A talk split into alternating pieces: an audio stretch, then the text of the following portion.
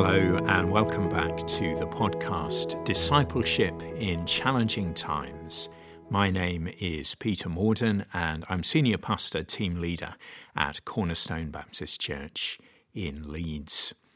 We continue with our journey through John Bunyan's spiritual classic, The Pilgrim's Progress, and we reach a scene today that I've entitled Wrong Way, Go Back and going to team this with Psalm 1. So I will be reading that psalm in just a moment.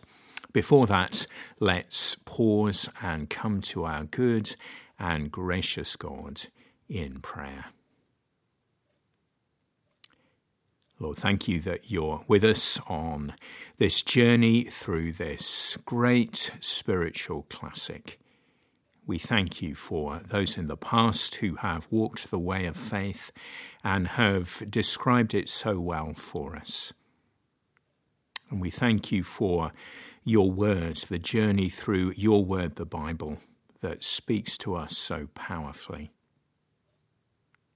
And so, Lord, today we pray that you would equip us for our own journeys, our journeys of discipleship, of life and faith Help us to live for you with a, a passion. Strengthen us, O Lord, we pray. Be with us now as we read your word, as we reflect on the pilgrim's progress. We ask it in Jesus' name. Amen. Psalm 1, which speaks to us of two ways to live. Blessed is the one who does not walk in step with the wicked, or stand in the way that sinners take, or sit in the company of mockers, but whose delight is in the law of the Lord, and who meditates on his law day and night. That person is like a tree planted by streams of water, which yields its fruit in season and whose leaf does not wither. Whatever they do prospers. Not so the wicked. They are like chaff that the wind blows away. Therefore, the wicked will not stand in the judgment, nor sinners in the assembly of the righteous. For the Lord watches over the way of the righteous, but the way of the wicked leads to destruction.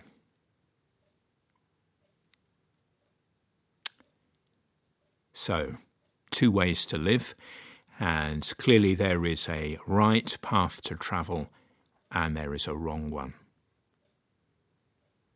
Moving to the Pilgrim's Progress, the witness of faithful and Christian at Vanity Fair has borne some fruit, for at least one person within the town has been deeply struck by the behaviour of these pilgrims under fire. Their example and testimony have given him hope of a different life, a better life, and so this inhabitant of Vanity Fair joins Christian on his journey. And because he is now a man of hope, hopeful becomes his name. Their perils are, are certainly not over.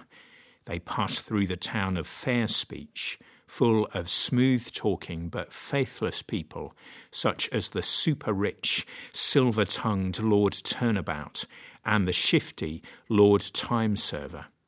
Men who totally lacked the rugged principles and commitment to God that faithful had shown.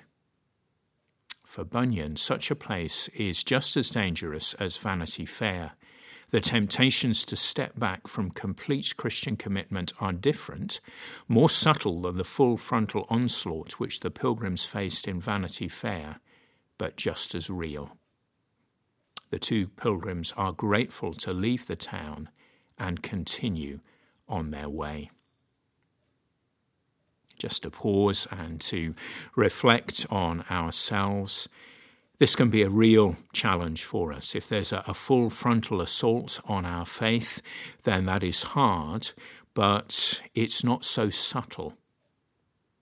But when we are faced with comfort and ease, when we are tempted to compromise, when we are tempted to be half hearted Christians, that also is a spiritual attack, and one that is so subtle we're not always fully aware of it.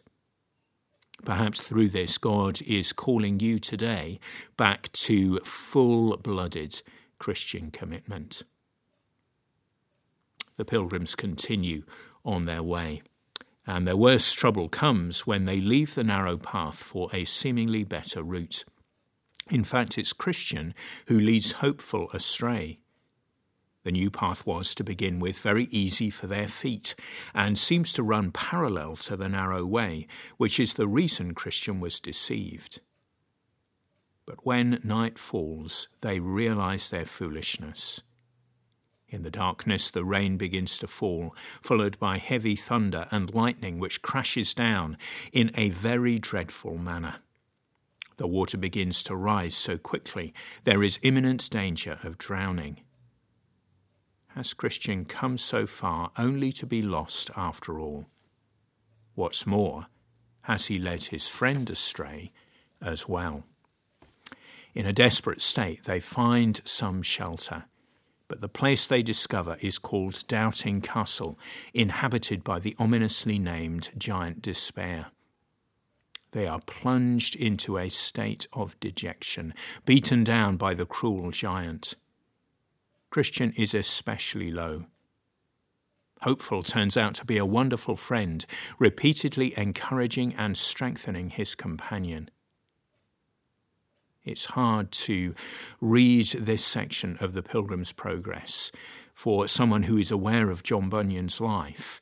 It's, it's hard to read it because it does make us think about his own protracted doubts and struggles as he chronicles at length in a book called Grace Abounding. If Bunyan had been able to turn to such a friend, perhaps he would have found his own way out of Doubting Castle more quickly. Eventually, Christian discovers a key called promise, which unlocks the castle doors and enables their escape. The point here is clear enough. The promises of God are the keys which enable us to escape doubt and despair.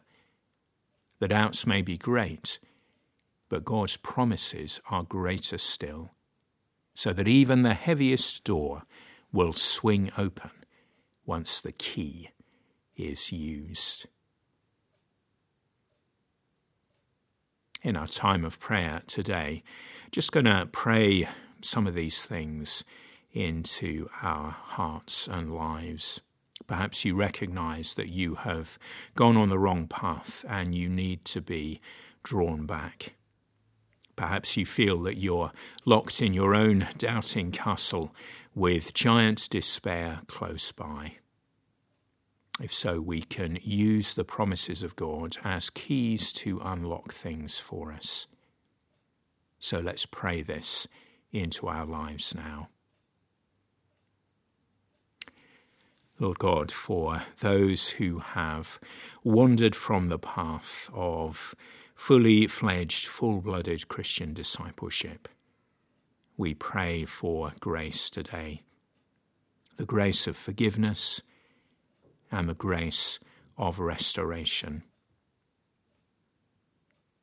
And Lord, for those who are stuck in Doubting Castle, with giant despair close at hand. Oh, Lord God, we lift all such to you.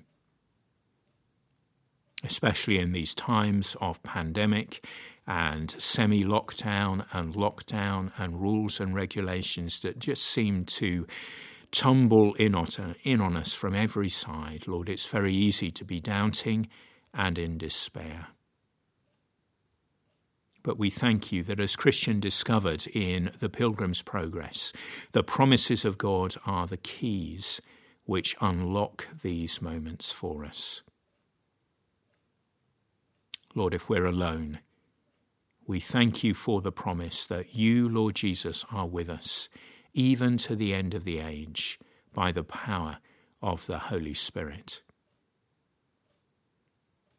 If we're afraid, we thank you for the wonderful promise that if we bring our fears to you in prayer, you will deliver us and strengthen us. Thank you, Lord, for your word that says, Do not be anxious about anything, but in everything, by prayer and petition, with thanksgiving, present your requests to God and the peace of God, which passes all understanding, will guard your heart and your mind in the knowledge of Christ Jesus. Lord, we claim that promise today. We pray that you would flood our lives with your peace, with your shalom. Lord, there are so many other promises in your word. Help us to seek them out. Help us to put our trust in you once again. And may these be keys for us that unlock our situation, that unlock the door and let the light flood in. We pray for ourselves and we lift before you friends and family and colleagues, fellow church members who we know are struggling at this time. Lord, be alongside them.